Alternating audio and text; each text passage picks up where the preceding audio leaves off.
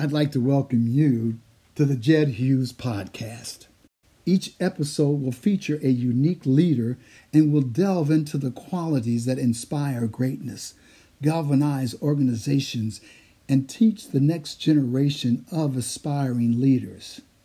Jed ran the process that resulted in the hiring of Pete Carroll, Jim Harbaugh, Andy Reid, Masai Ujiri. Now, according to Forbes, Jed is the most connected man in sports.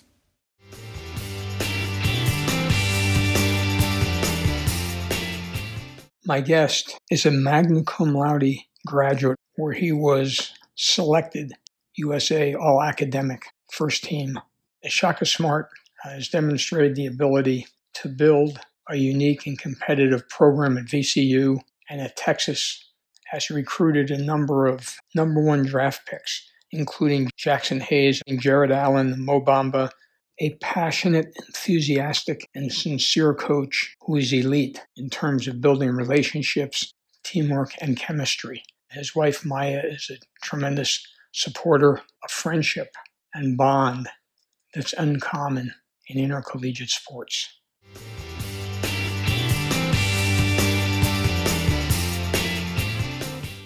Welcome, friends.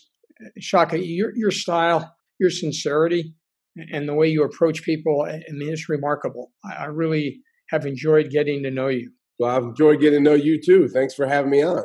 You know, your background, you're, you're an assist leader in high school and college, a magna cum laude. How do you decide coaching is what you want to do? When I was a young kid, I was raised by a single mom, and it was really my basketball and soccer. Those are my two favorite sports. My basketball and soccer coaches that just poured so much love and interest and coaching into me and really filled a father figure void that was there because my dad wasn't around.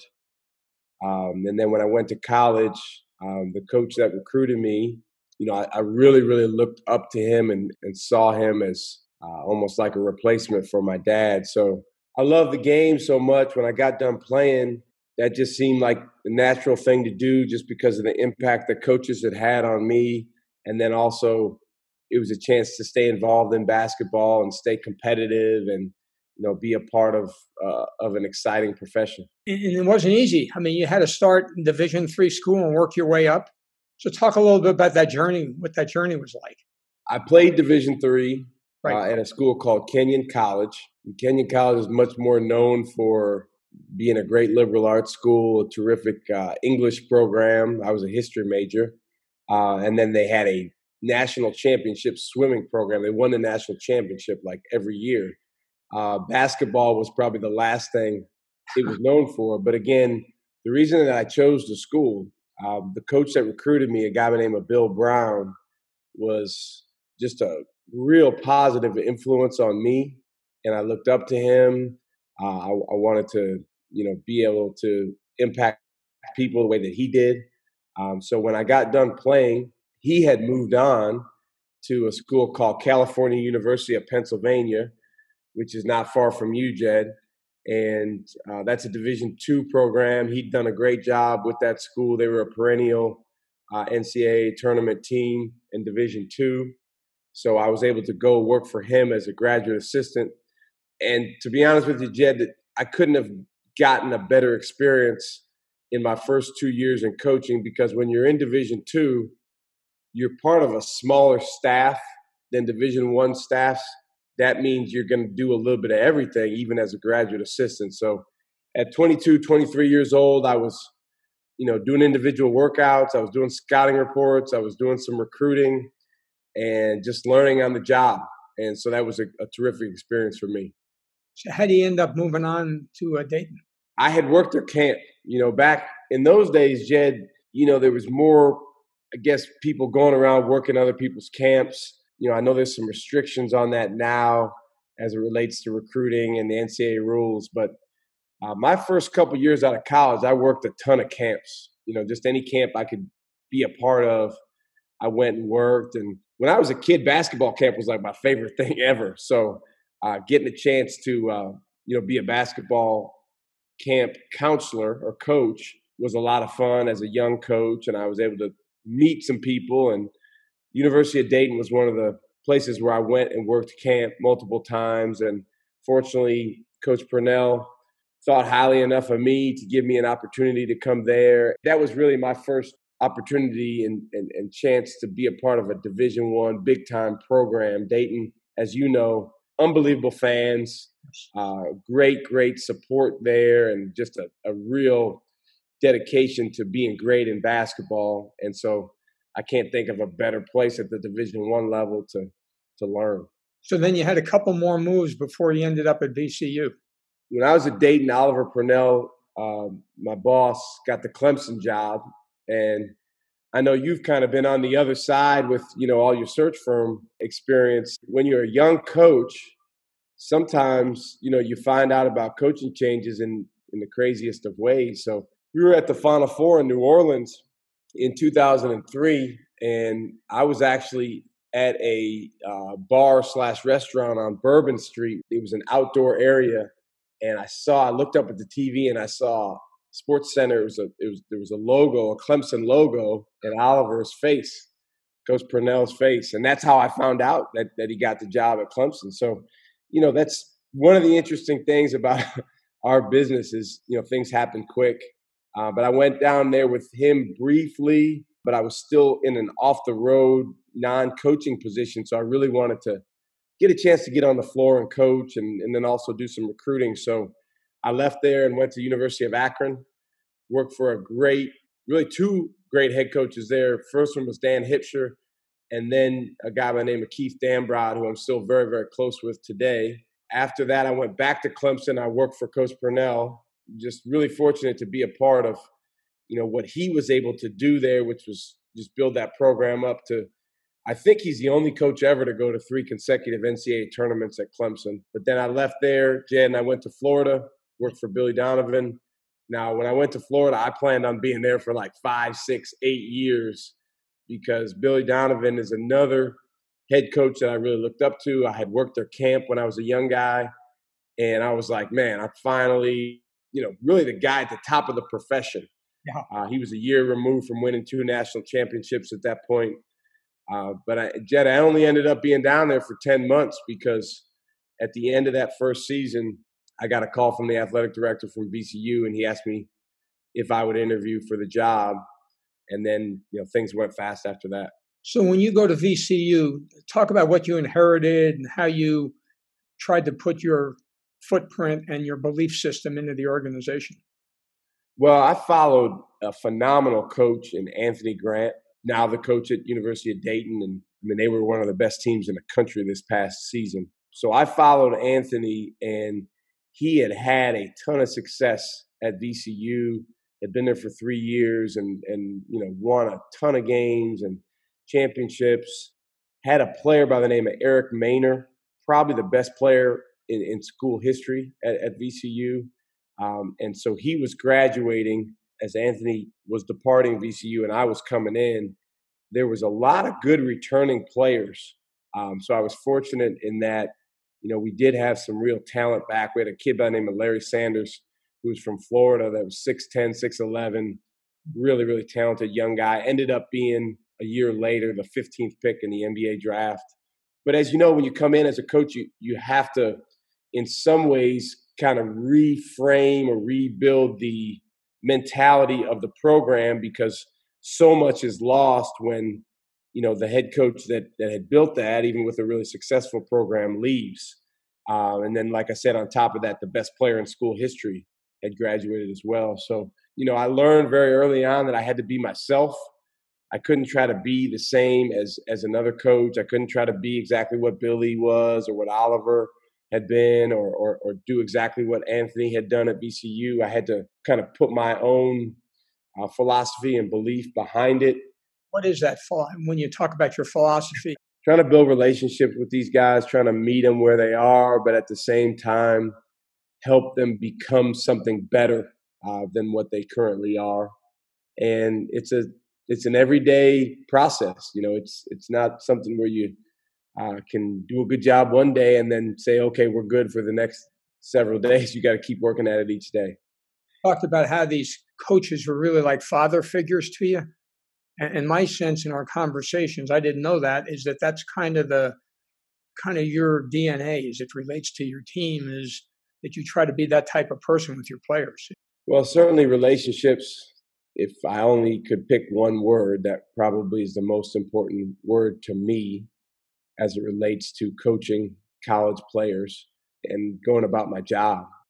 I really value the relationships uh, with the guys that I get to coach, the, with the with the former players that I used to coach. Sometimes those relationships take on a really different dynamic because, you know, with age, guys gain a level of wisdom and, uh, you know, can kind of look back and see that you weren't so crazy when you were on them about doing this differently or this better. You also built an intensity level in, in that havoc approach that, that you instilled. And with the fans as close as they were to the floor, I mean, that had that had to play to your style. We figured out pretty quickly a style of play we thought fit not only the personnel that we had on our team, uh, but also our coaching staff, the way that we coached, and the school and the fans. I mean, you wanted all those things to fit together. The guys did a really good job of embracing it. It did take some time. It was different. Uh, you know, there's a sacrifice involved when you play that way. Uh, you have to really, really be committed to really maximum effort on the on the defensive end. Uh, but the guys did a great job, and it, it got better over time. So, I mean, one of the things about being at V C U is that you're able to keep players that are longer. I mean, you have more veteran players, and For then, sure. and that I would think plays into that type of system. Well, it plays into a couple things, Jed. First of all, the more time you spend around someone, the better you get to know each other and the more commonality there is. Then secondly, for sure, in terms of program or system guys on a college basketball team, it's much easier for players to become that after a year or two or three than it is early in their career. Not that it's impossible. Uh, but it's much, much easier. So uh, we were fortunate. We we pretty much had everyone stay, um, you know, for four years. Uh, the only guy that we had that left early was the, the young man I mentioned, Larry Sanders, who left after my first year. And he was the fifteenth pick in the draft as a junior. And it was interesting because the guys on the team loved and respected him, but they also had a drive and a motivation to prove how good they could be without him. And that was, you know, pretty exciting that next season. Interesting piece is, is you, you leave, which is really a tough decision. You, you you come to Texas, and you've had this incredible ability to, to recruit big men, whether it's be Jared Allen or Mo Bamba or Jackson Hayes. or I mean, this relationship skills that you have in terms of being able to get these elite players to come. There's the good side and the bad side, right? I mean, you recruit them and you have them for a short period of time. They they don't stick around so long. You know, very, very different from each other. Uh, but the thing that they had in common is they all learned very fast, and they all had a passion for, you know, being a part of our team and, and, and driving the guys around them to be better. So that was a lot of fun. But as you mentioned, you know, they don't stick around so long when they got great size and they play really well. It's interesting, based on your academic background and, and as you look to evaluate, you know, talent and factoring the types of people that fit your program, what kinds of people, what kinds of individuals and fam- what are you looking for in someone you, you want to bring to the University of Texas? The first thing is making sure that whoever we bring in here matches up with what we value and who we're trying to be, because I think any coach would tell you that the easiest way for your program or your team to become tougher or more competitive or, you know, stronger with their relationships is to recruit guys that value those things and that are those things. Uh, you can put anything you want on the wall. You can promote whatever you want. But if, if you bring in people that just are not that, then you're really swimming upstream. So that's the first thing, is we really value relationships. We want guys that value relationships. We value growth, guys really wanting to improve and grow as people, as players, on and off the court. So we want to recruit guys that value that as well. Uh, we want competitiveness. That's huge. Uh, so looking for that, trying to find guys that have that competitive edge to them is huge as well. So, I mean, you have this strong bonding family, and I'm sure that you, with Maya, and your, you create kind of a family atmosphere in terms of what, how you make the players feel. I mean, that's the sense talking with you, that you create kind of a unique chemistry within your organization. Well, we want our guys to feel supported by all the people around them. College is the most unique time, Jed, in a, in a player's life from the standpoint of the number of people surrounding that young man that really their only job every day when they come to work is to help him and his teammates be better. So, you, I mean, you got strength coaches, you got nutritionists, you got tr- athletic trainers, you got academic advisors, in addition to all the guys, people on our immediate staff. You know, the goal obviously is just to get young guys to take advantage of all those resources and make the most of them. So from a player development perspective, when the players come in, is each person kind of assessed and you put together an individual development program for them as it relates to strength and wellness and the mental side of things and nutrition and so forth? For sure. Yeah, we have what's called a performance team, which is basically all the people that that work with our guys. You know, I talk to the different members of, of that group about where our guys are at, uh, where where they've been, and then where we want them to go. You know, we're really big on trying to plan and trying to put things on paper for the players. Now, at the end of the day, you know, it's like Billy used to say, we don't have magic pixie dust that we can sprinkle on a guy and then all of a sudden he's going to become a finished product. You know, the process is a is a long and winding journey. For some guys, not as long as others. You know, like a Jackson Hayes came in here and he was like a comet, man. I mean, he just shot through the sky. And now, you know, he's in the N B A. But for the majority of players, it is, you know, not a matter of you snap your fingers and all of a sudden they become great. I wish it was, but it doesn't work that way. It's just good days on top of good days, um, learning from setbacks, learning from success even, and trying to get a little bit better, one percent better each day, each week, each month. You've had a tremendous success with your assistant coaches that have gone on to be head coaches. Is there anything specific you do, or is there certain kinds of individuals you're looking for so that they're able to, to become head coaches? How have you evaluated your staff to be able to turn over so many people that have been so successful? I think, first of all, I've been really fortunate with the guys that I've worked with. You know, it's interesting, Jed, just like with former players, with former staff members, the relationship evolves as well. There's, I think, even an added appreciation for each other when that guy becomes a head coach and now he's going through some of the similar things that you you go through as a head coach. And now you get on the phone and you share ideas and you share experiences. I really enjoy that. I mean, that's probably in the top five things for me in terms of what I enjoy about this profession. In terms of what we do, you know, to help those guys, I, I think nothing special. We try to really make sure that every assistant coach in our program is touching every part of the program. Very, very involved in recruiting, in player development, in game preparation, in academics, in everything we do, just because I was fortunate to work for guys that let me do all those things. And I think that does help prepare you for when you do become a head coach.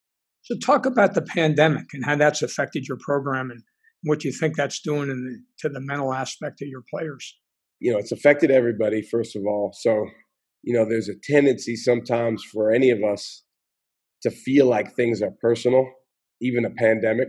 And the reality is it's not. I mean, it's the, the, the effects of it can have a personal impact on different people, but we're everyone's dealing with it. Everyone's dealing with a disruption in their day-to-day lives. Everyone is certainly dealing with some adjustments. So I think the biggest thing, Jed, is trying to help our guys manage the uncertainty. A big part of our job as coaches in a normal time is to lay out for our players, hey, this is exactly what's going to happen next week, next month, over the next several months. Here's the calendar. Here's the schedule. Here's what you need to be prepared for. Here's what you need to do. And unfortunately, none of us can do that right now. I mean, we could try, but it, it's, you know, it can change at the drop of a hat. So I think that's probably the biggest challenge for everyone is, is just learning to deal with the uncertainty. When you look at the N B A and you see the pace of the game and the amount of threes that they're taking and some of the soft muscle issues and so forth, do you see uh, the trend in, in college basketball going to that, you know, that up and down, much more quicker pace? I was fortunate, Jed, to work with U S A Basketball a couple times as, you know, as, as, a, as a coach. I'm part of those staffs. And um, I'm talking about the younger younger kids, eighteen and under and nineteen and under. And it was a twenty-four second shot clock. And I remember some of the coaches saying, man, these kids are really going to struggle. They're going to have a hard time, you know, getting a good shot up in twenty-four seconds. Now, we had obviously some really good players um, because you're coaching the national team. But those guys had no issues with that. They adjusted. They figured it out. So I, I'm actually a proponent for basketball having more uniform rules across levels. Uh, we're the only sport where the rules are so incredibly different from one level to the next. Even the way the court looks is different from one level to the next. In terms of pace of play, I, I don't think the emphasis on the three is going away. Steph Curry has just been such a phenomenal player, and what, what he and the Warriors have done in terms of just the, the mentality about about threes. You, you know, you watch Harden with the Rockets. I mean, I don't think that's going anywhere. Uh, the question is just going to be, for each individual team, what's the right thing to do? Because it's very, very easy to watch those guys and say, oh, we need to be like them. But there's a reason that they're so unique. What do you feel like your identity is, your brand now that you've brought, as you look at it and then as you present your team? Well, I think the biggest thing for our team, Jed, and it's something we've talked about a lot this summer, uh, we've not done much five-on-five this summer at all just because of taking right. things slow with with uh, with the pandemic. But I really believe, and, and I'm, this is not a revelation, but that we're at our best when everyone on our team truly loses themselves in the fight.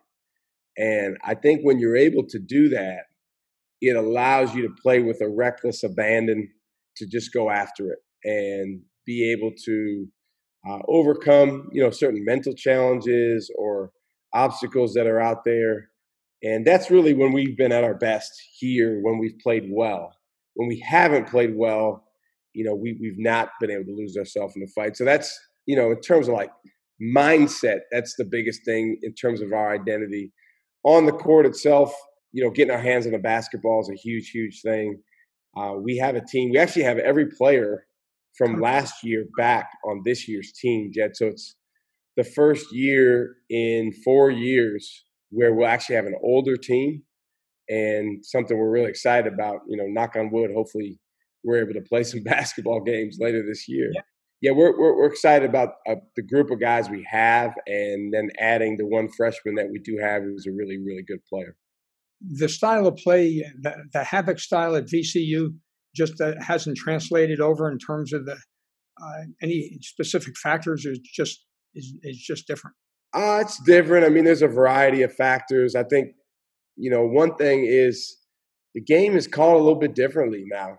They really, um, you know, call the game a lot tighter out on the floor. Uh-huh. I think they let a lot of things, you know, occur around the basket and in the paint. But out on the floor, when you're trying to trap guys, uh, when you're putting pressure on the basketball, I feel like the game is called uh, more tightly than it was even five, ten years ago.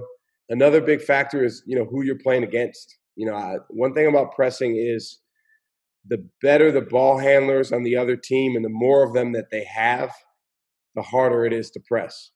Uh, not just ball handling, but decision makers. I do think the times where we have pressed here, Uh, it's been relatively effective. So it does make sense to do it more, but it's not one of those things necessarily that that where that means, well, if we did it all the time, you know, it would be the best thing for us. We have longer guys here. We don't have as many small, quick guys. Yeah. We have more length. So that kind of lends itself to more of a zone press than it does to you know, what we did for the most part at V C U was just got after the ball like crazy. And we used what we called double fist at the time, which was a man-to-man full court pressure. I appreciate you uh, spending some time with me. Uh, the last time we talked, you had your daughter running a mile. What's the latest uh, athletic achievement you've had her attempt? Well, she does not like when I have her do that stuff. So it's it's uh, definitely like pulling teeth.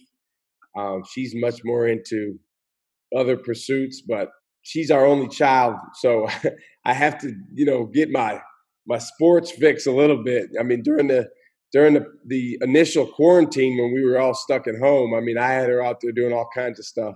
The biggest thing as a parent I'm learning is, you know, it's got to be about their interests. And, you know, what, what makes them feel a level of passion. So we're working on that every day. Well, Shaka, man, as I said in the beginning, the way you are as a person, your sincerity, your leadership, your passion for people, uh, it, it's a pleasure to, to know you and to be part of watching you uh, build this program and see the, uh, the fun and love you have with your family. So thank you. Thank you for having me on, Jed. I appreciate you. Yeah, my pleasure. Thank you.